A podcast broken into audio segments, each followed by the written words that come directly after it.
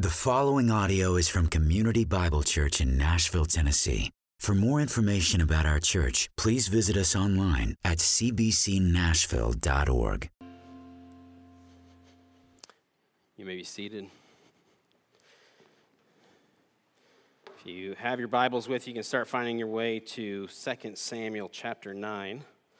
We'll be there in just a little bit this morning.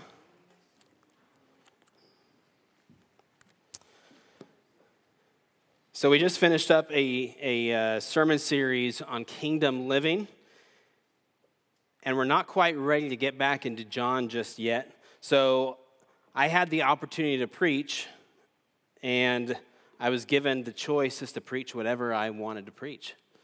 So, that's, that's always nice. I, I do really enjoy kind of working systematically through a book of the Bible. But uh, it just so happens there's a passage I love, and it's, it's this passage, it's this, this narrative, this story uh, that for, for as long as I can remember in my days of kind of reading through Scripture, this is one of those stories that, is, that has stood out to me as just something, uh, something so important, a, a story that maybe on its surface seems to just be kind of a passing narrative but one that has so many uh, beautiful depths of, of uh, parallels to the gospel that we'll enjoy. Now, I will say, I, I recently had the opportunity to teach, with, teach this in student ministries on a Sunday morning, but that doesn't give you all permission to check out. I'm going to go into a little bit more detail uh, with, with this passage. But as, as, we kind of prepare our hearts to look at this uh, story about David and this guy with a funny name, Mephibosheth. When I, when I said I was going to be preaching from 2 Samuel 9 about Mephibosheth, Ryan said, Really? How many times are you going to have to say that name? So if my tongue gets tied, you will be kind and gracious and understand. But as we, as we turn our attention to this passage, I want to think first just about weakness in general. Weakness isn't something that we tend to celebrate in our lives. It's, it's tends to be something that we sweep under the rug that we want to kind of keep hidden.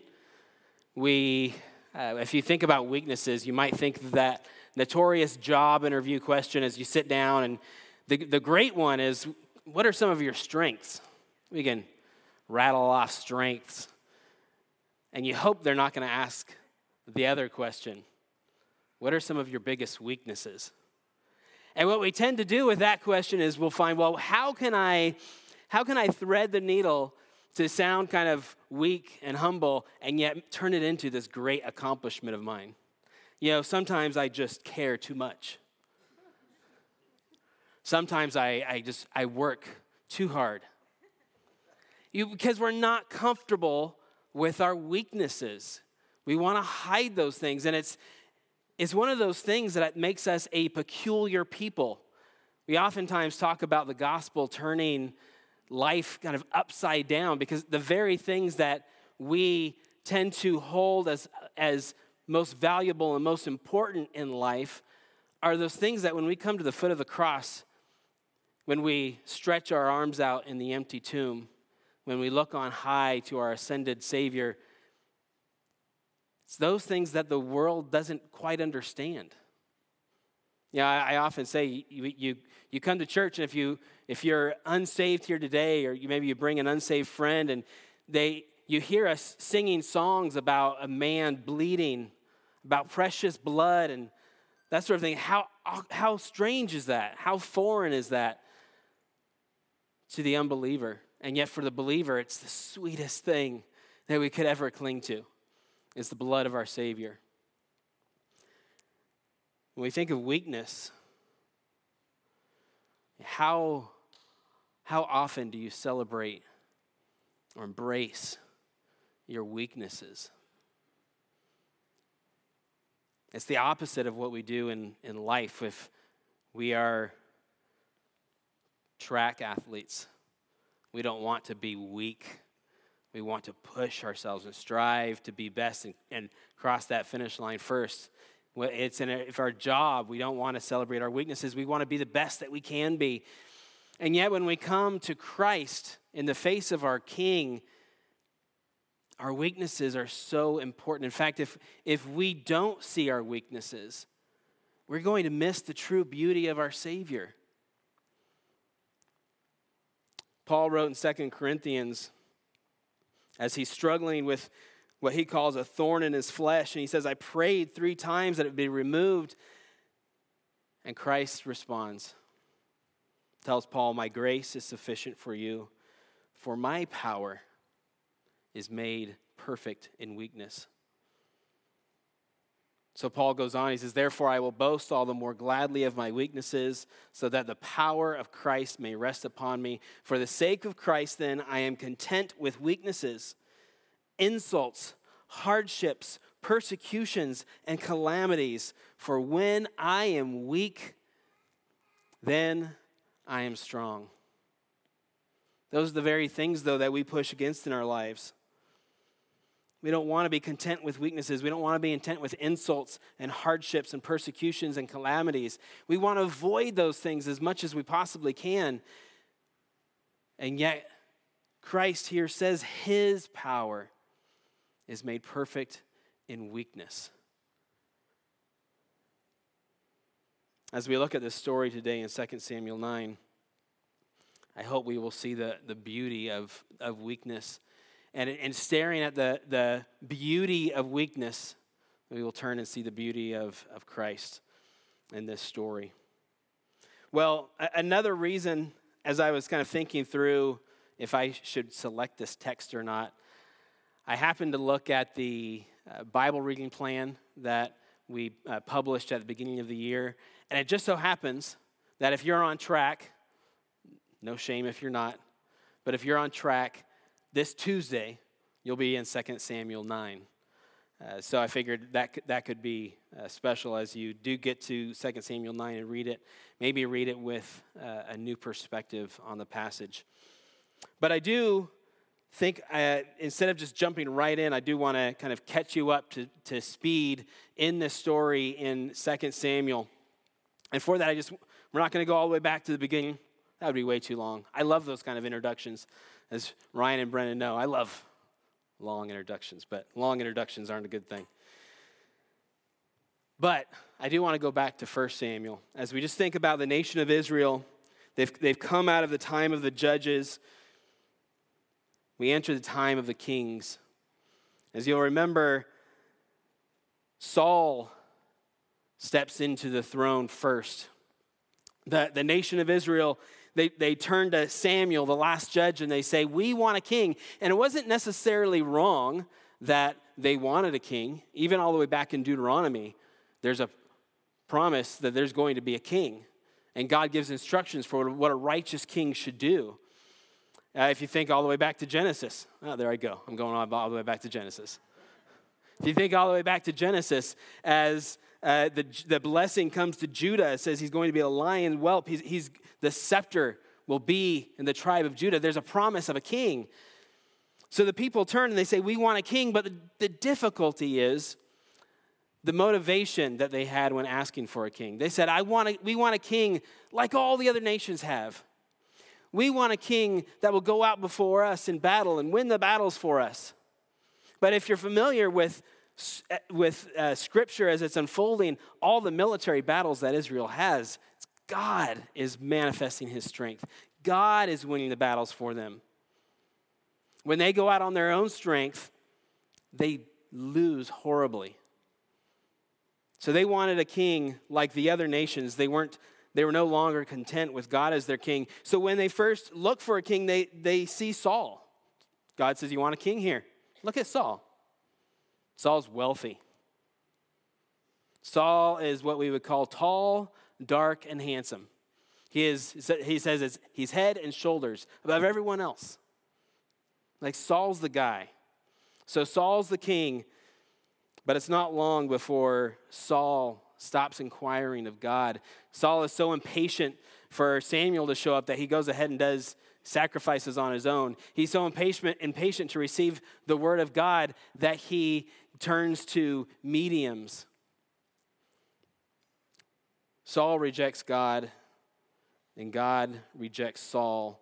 And in this time period where Saul is still king, but ruling under his own strength, God anoints a shepherd boy, the youngest of all his brothers, to be the future king of Israel.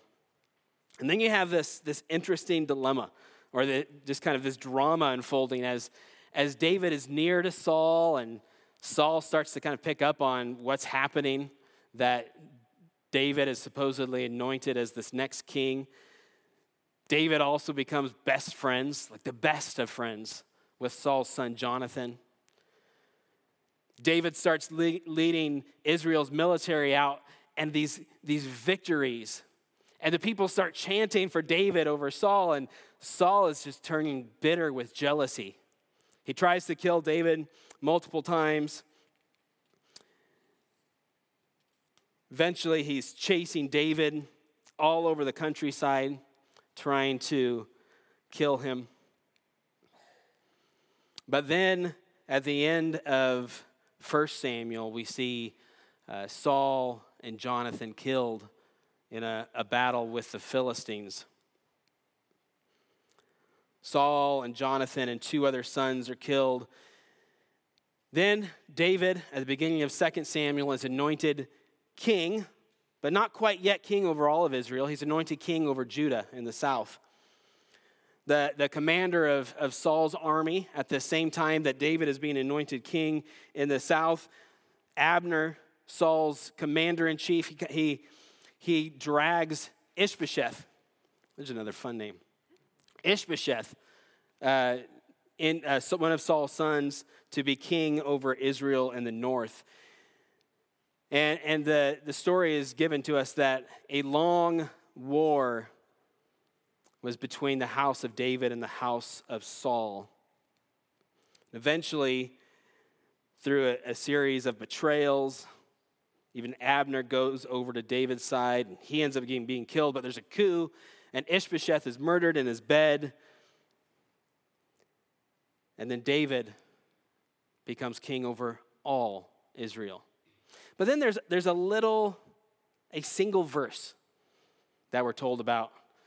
Just before Ishbosheth is uh, murdered,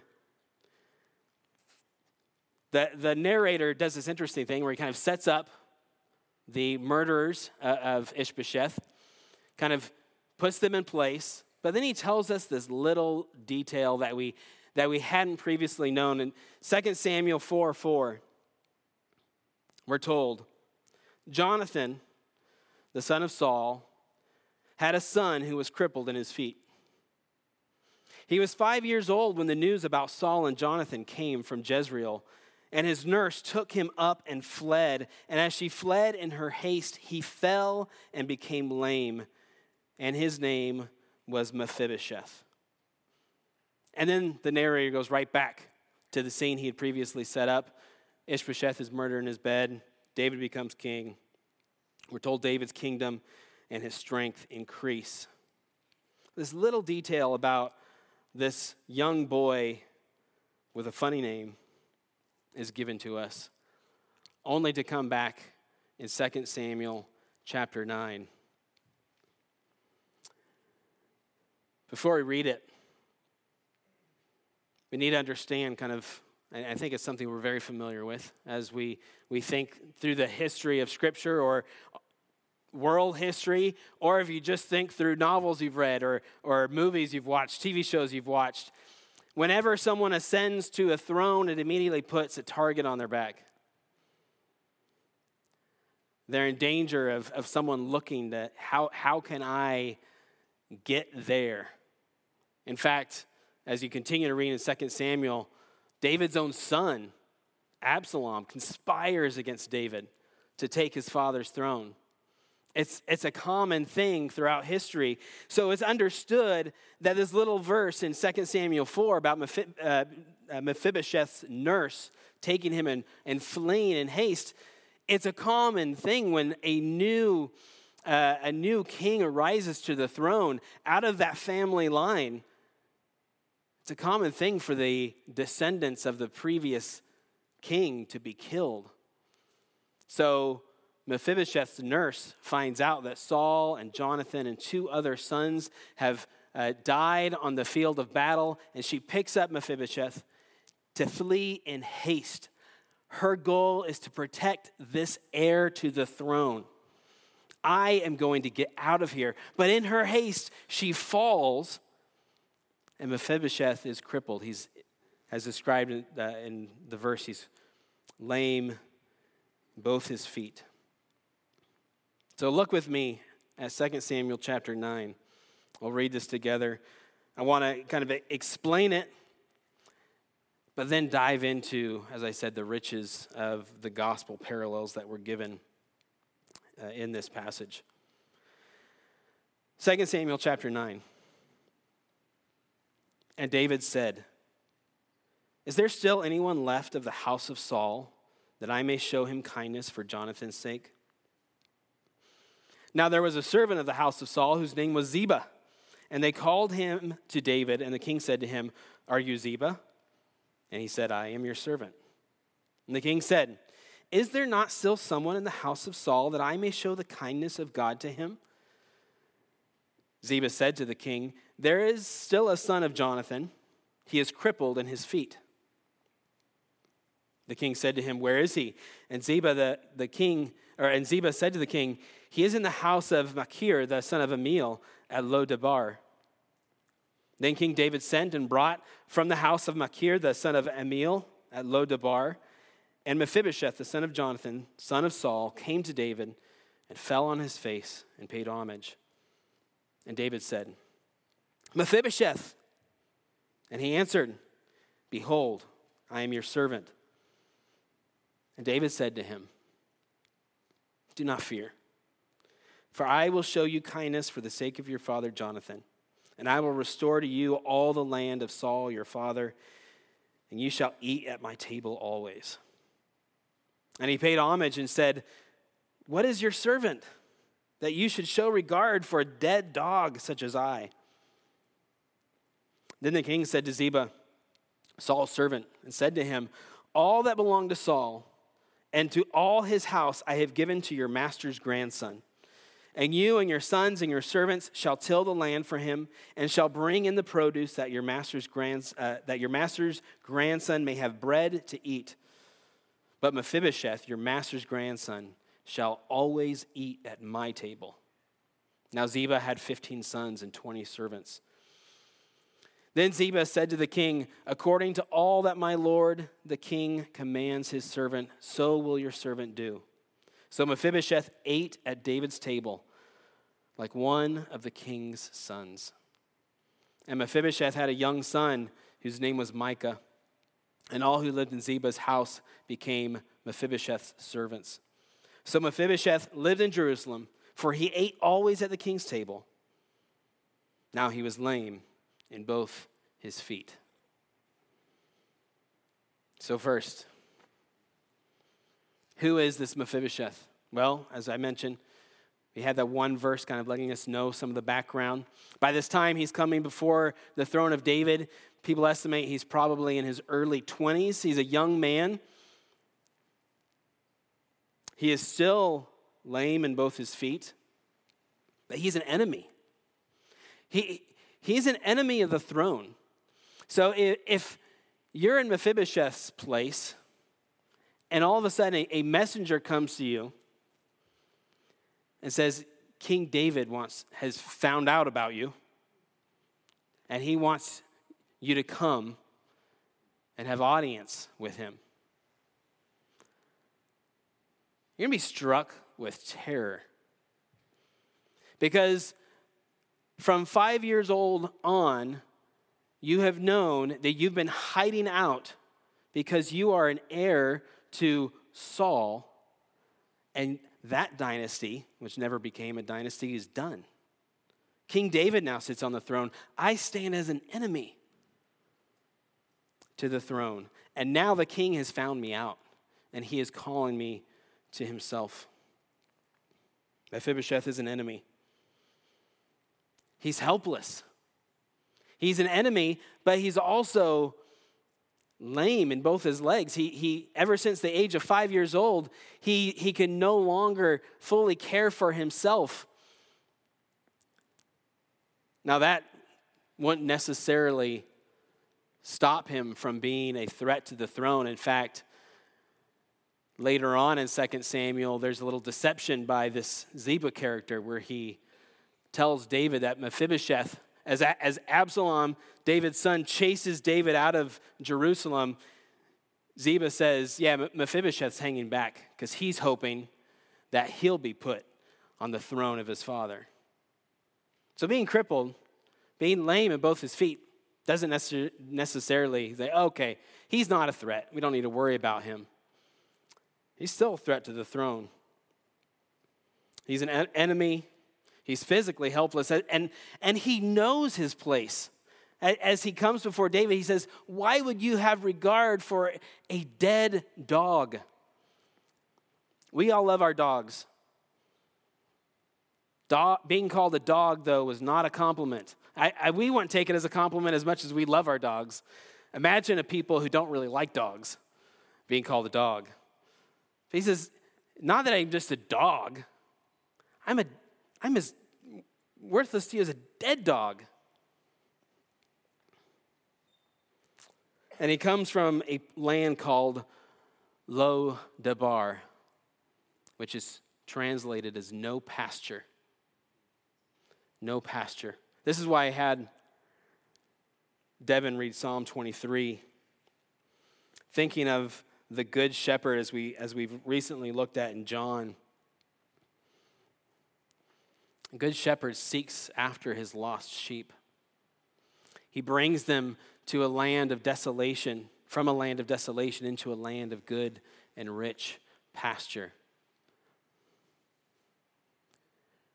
And what I love about Psalm 23 is it kind of transitions from this picture of a of us being sheep to all of a sudden being sons sitting at the table of our of our Lord.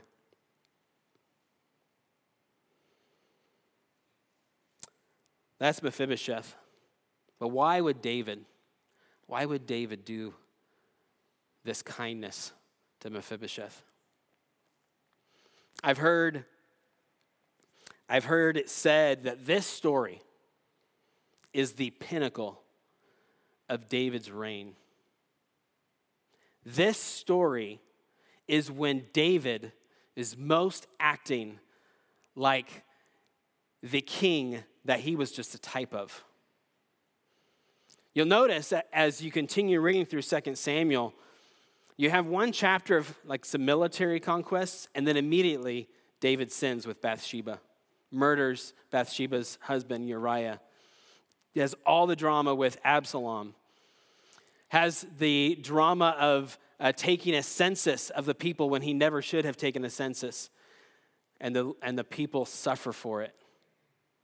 This is the pinnacle of David's kingly reign. The, the man after God's own heart, this shepherd king this is how he showed true power, true love. This is how he showed himself to be the type of Christ to come. Why does he want to show kindness to one of Jonathan's sons? Well, in 1 Samuel chapter 20, as David is uh, on the cusp of fleeing from Saul, he and Jonathan meet and they talk kind of with one last time before David flees.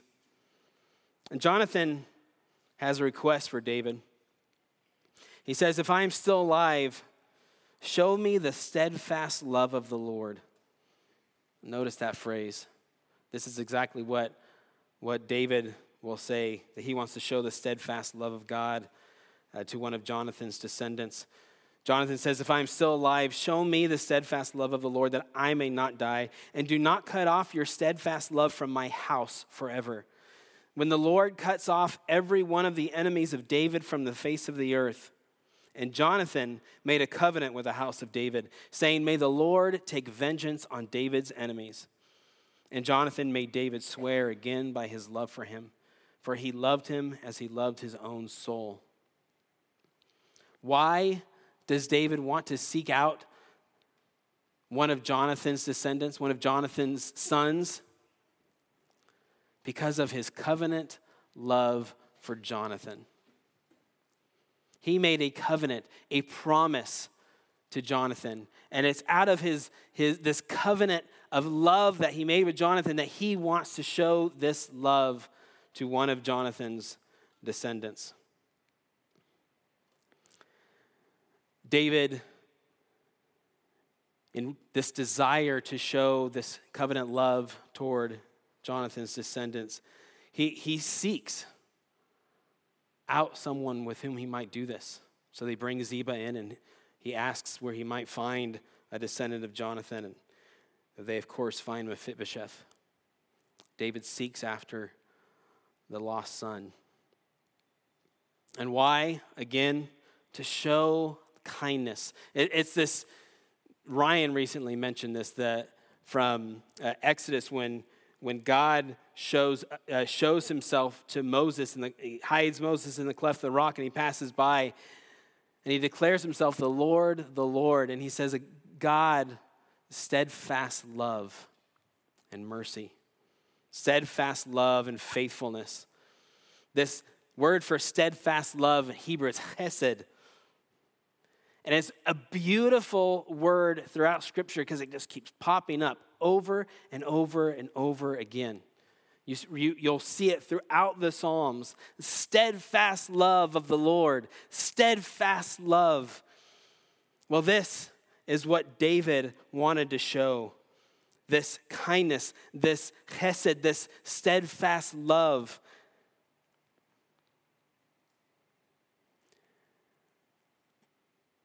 You have Mephibosheth, an enemy who's weak and yet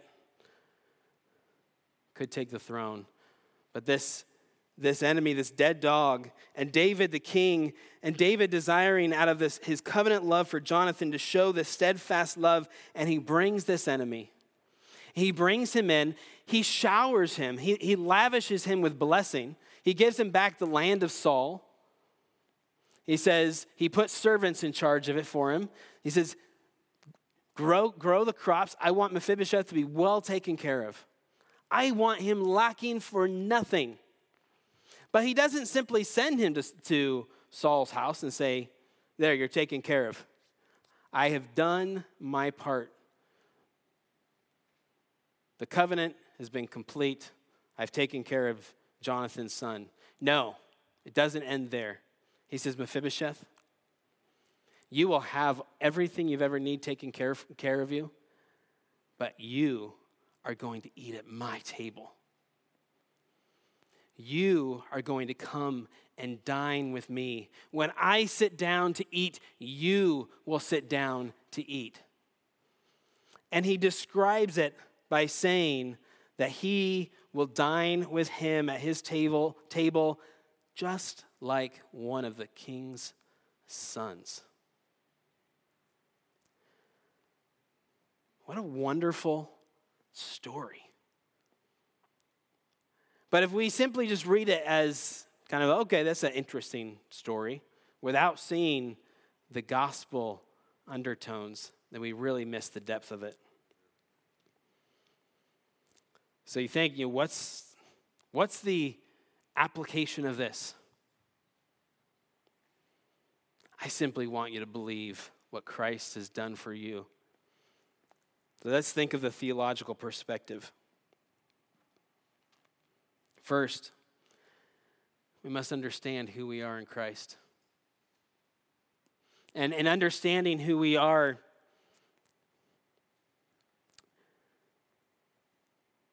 and understanding who it is that God has called to himself, it requires us to understand our weaknesses. So, as I said at the beginning, it requires us to do that thing that's very uncomfortable for us to do. We even come to church, and, we, and I'm so guilty of this. Like, we ask each other how we're doing. It's like we know there's all this baggage from the week behind, week behind us. We know all this, the weaknesses of our, of our mind, all the sins that we struggled with, all the sadness of our heart, the, the many things that uh, keep us awake at night, those things that just seem to drag us down, and we wonder, is there any hope? And we come to church and it's like, I can't unload all that on someone. I'm doing fine. I'm doing really well. Folks, we're weak. And if we can't see our weakness, if we can't see that we are frail, that we are sinners, we are going to miss out the, on the beauty of our Savior. I've quoted him before, but John Newton says, Yes, I am a great, great, and terrible sinner, but I have a greater Savior.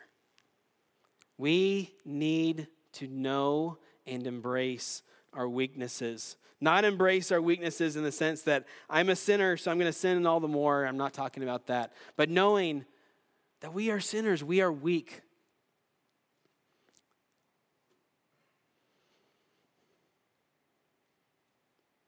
Romans 5 6 says, For while we were still weak, at the right time Christ died for the ungodly. We are enemies. Romans 5 continues, but God shows his love for us in that while we were still sinners, Christ died for us. We are weak and feeble people.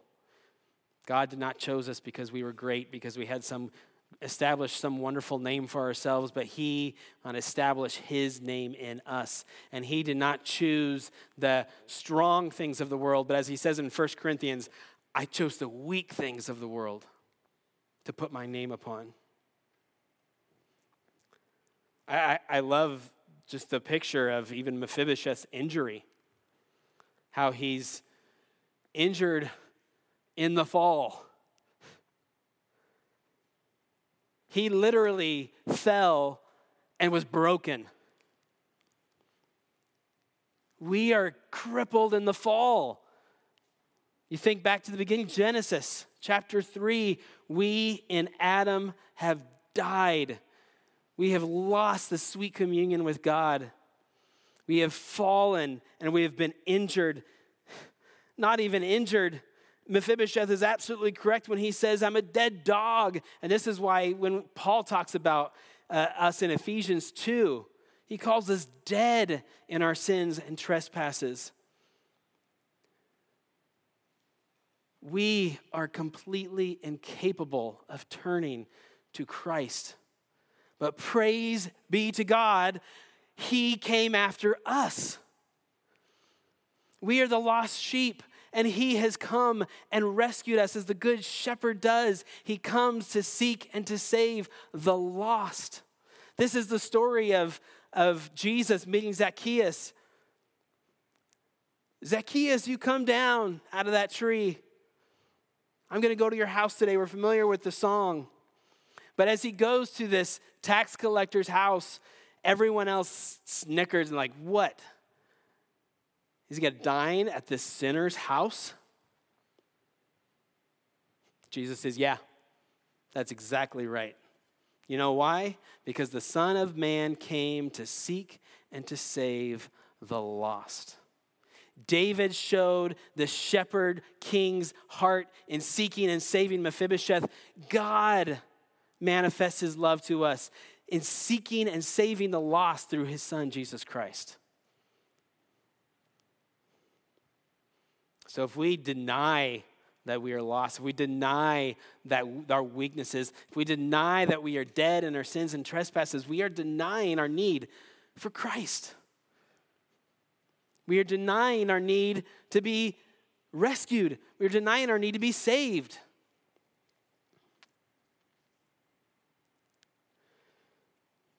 Why did he save us? Well, just like David because of his covenant love. You don't have to turn there if you don't want to, but De- Deuteronomy 7.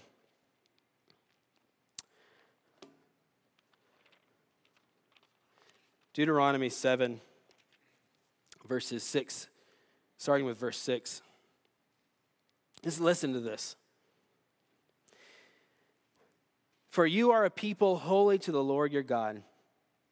The Lord your God has chosen you to be a people for his treasured possession, a people for his treasured possession. Oh, they must have been great, right? I chose you to be a people for my treasured possession out of all the people who are on the face of the earth.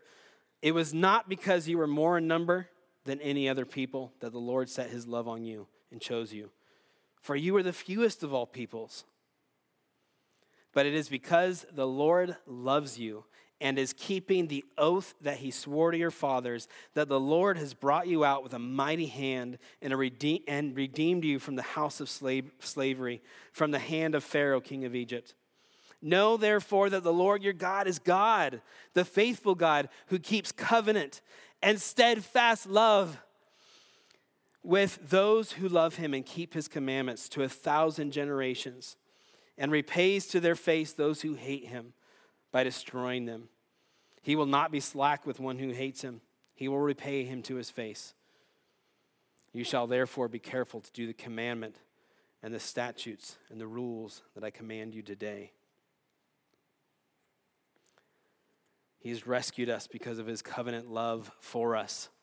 The covenant that he made with his son before the foundations of the earth were even laid.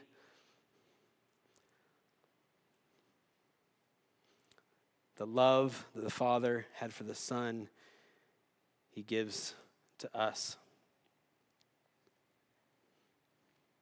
Isaiah 54:10 says for the mountains may depart and the hills be removed but my steadfast love shall not depart from you and my covenant of peace shall not be removed says the Lord who has compassion on you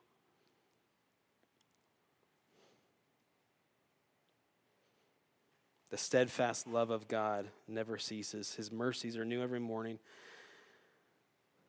Romans 8 as we think about the beauty of God's love for us. How steadfast is his love? Well, Paul can say this I am sure that neither death, nor life, nor angels, nor rulers, nor things present, nor things to come, nor powers, nor height, nor depth, nor anything else in all creation will be able to separate us from the love of God in Christ Jesus our Lord.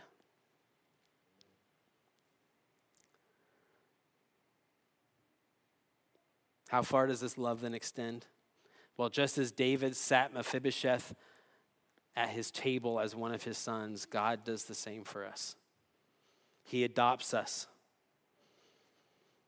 If, if you haven't been coming to the Ephesians Sunday school class, I would highly encourage you to come to the Ephesians Sunday school class. We just recently looked at these verses where Paul writes to, to the church in Ephesus in chapter 1 In love, he predestined us for adoption to himself as sons through Jesus Christ, according to the purpose of his will, to the praise of his glorious grace, with, with which he has blessed us in the beloved. He has adopted us as sons, giving us all the rights and privileges and inheritance as sons. So, just as David brings this enemy into the throne and says, Do not fear, these are the words we hear. Because, yes, we are enemies. But God, as He seeks us out and brings us to Himself, we are told, we're invited to come before the throne of grace with confidence. Why? Because we no longer have to fear God's judgment. The condemnation has been taken out upon Christ on the cross. And we now come before him as sons, as Paul again writes in Galatians because you are sons, God has sent the Spirit of His Son into our hearts, crying, Abba, Father. So you're no longer a slave, but a son. And if a son, then an heir through God. He adopts us as his sons. He lavishes, lavishes us in his riches. Ephesians, First Peter, it's all over the pages of Scripture, the inheritance that is ours in Christ. And who is an inheritance belong to but a son? That's why we are called the sons of God, because we have brought, been brought in to enjoy all the depths and the riches of the inheritance that is ours in Christ as sons of God. The last verse in 2 Samuel 9, it just brings us back around to, re, to remember who Mephibosheth is again. It says, So Mephibosheth lived in Jerusalem, for he ate always at the king's table. Now he was lame in both his feet. A lot of times, a, a line like that would be setting something up. But the story changes in chapter 10. Mephibosheth needed to be cared for. He needed to be taken around. He's lame in his feet. He, he's brought to the king's table. He's carried to the king's table. We're about to sing one of my favorite songs that's based on this story carried to the table. That is who we are in Christ. And that is a beautiful picture, and a picture that I would encourage you not to forget. In Christ, it's not all of a sudden that I am now able to do everything on my own. He brought me this far, and now I can say, Thank you. I'll take it from here. But as his sons, we say, Thank you for saving us. Will you carry me to the table? He says, Yes, I will carry you to the table. I will bring you to dine at my table always. In fact, as I mentioned earlier, in uh, later on as the story continues, Ziba betrays Mephibosheth, and he tells David that Mephibosheth is seeking the throne. But when David comes back into Jerusalem after Absalom dies, he meets Mephibosheth. And here's David having shown him all of this love, this steadfast love, this covenant love. And he says, Mephibosheth, what gives? I did all this for you. Why would you take the throne? And Mephibosheth says, No. Ziba lied. In fact, he shows up, he hasn't even taken care of himself. He's been in mourning ever since David has been gone. And David says, Well, I, have already promised Ziba to give him all of Saul's land because I thought you betrayed me. Not to go back on my word, I'll give Ziba half of the land, and Mephibosheth, I'll give you the other half. And Mephibosheth says something wonderful Give it all to Ziba. I don't need that because I have the pleasure of dining at your table. He says, I'll just quote him exactly. Oh, let him take it all, since my Lord the King has come safely home. That, as believers, as Christians, as those who are in Christ, needs to be our heart cry. As Paul says, I count it all as loss, I count it all as rubbish, I count it all as trash for the sake of knowing Jesus Christ, my Lord. The pleasure of dining at our Lord's table what in his presence are joys forevermore. Why would I need anything else? Let them have it all. I want to be at your table. I want to be in the presence of the king. I want to be in the presence of my father.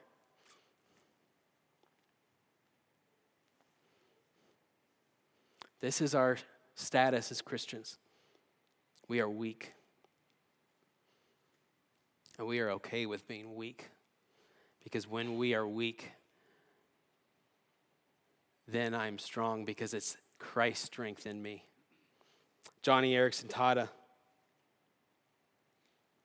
she wrote, My weakness, that is my quadriplegia, is my greatest asset because it forces me into the arms of Christ every single morning when I get up. Is that how you feel? I know I struggle. I struggle a lot to think that I am doing this all on my own. I may not say I may not think or say the words out loud of like, "Hey God, I got this." But I act like it a lot. Oh, oh, to just say,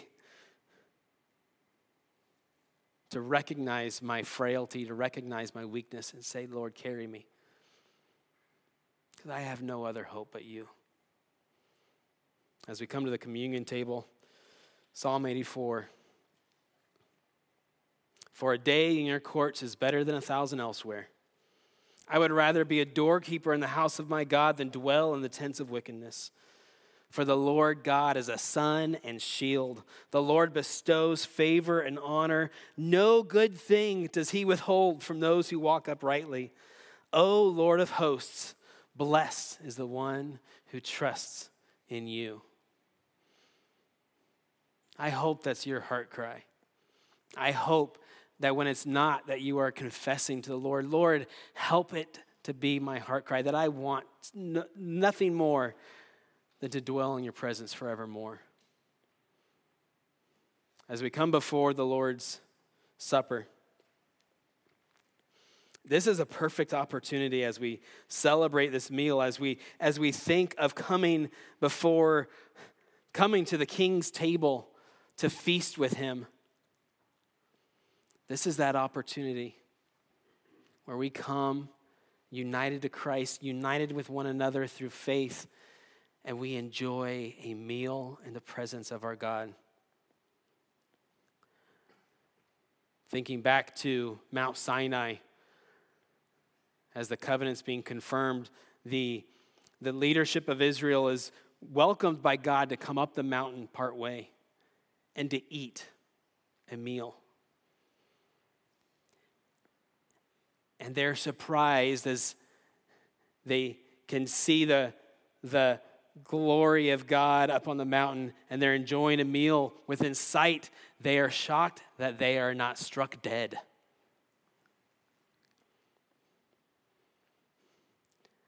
We come to this meal as sons.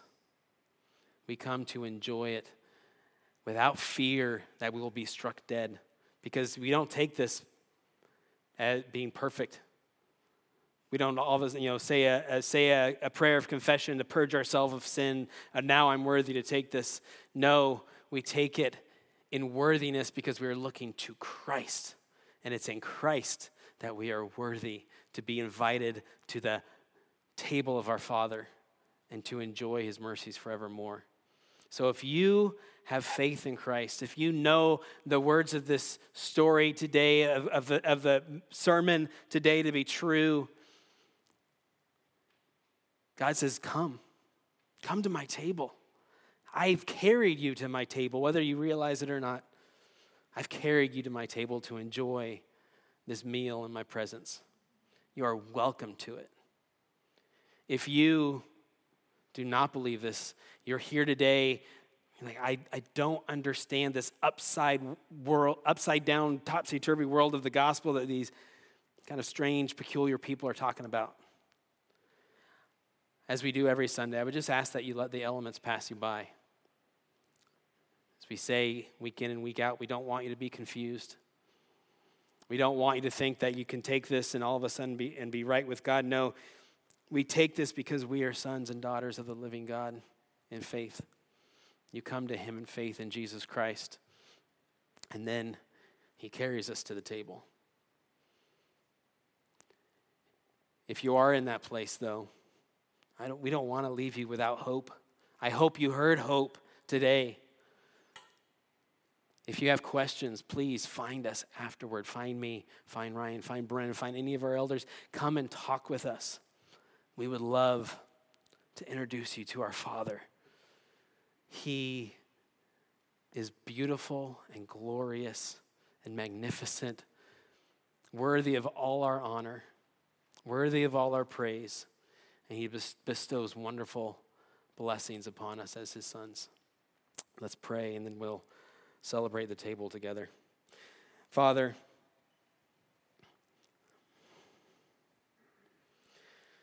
help me help us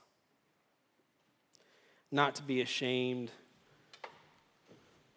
of our weaknesses, to, to act as if we have, have it all together. But help us to,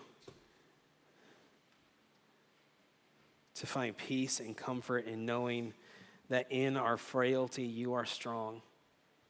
That it is in our weakness and frailty that you have called us, that you have sought us as your own, that you have, you have brought us out of the land of no pasture and brought us in to a pasture of plenty. That you have invited us to your table to dine in your presence without fear of condemnation, without fear of death. You have made us your sons. Help us as we enjoy this bread and this juice together. Help us to be left in awe that we can dine in your presence without the fear of those things. Help the longing of our heart throughout the, the rest of the week to find ourselves in your presence. In this already not yet, help us to long for that eternal inheritance that is ours. And even there, when we are made completely sanctified, that we're glorified and perfect in your presence without spot or blemish or wrinkle or any such thing, even then, our every boast will be in Christ for what he has done to bring us there into your presence. And it's in Jesus' name we pray. Amen. For more information, please visit us at 6005 Edmondson Pike in Nashville, Tennessee, or online at cbcnashville.org.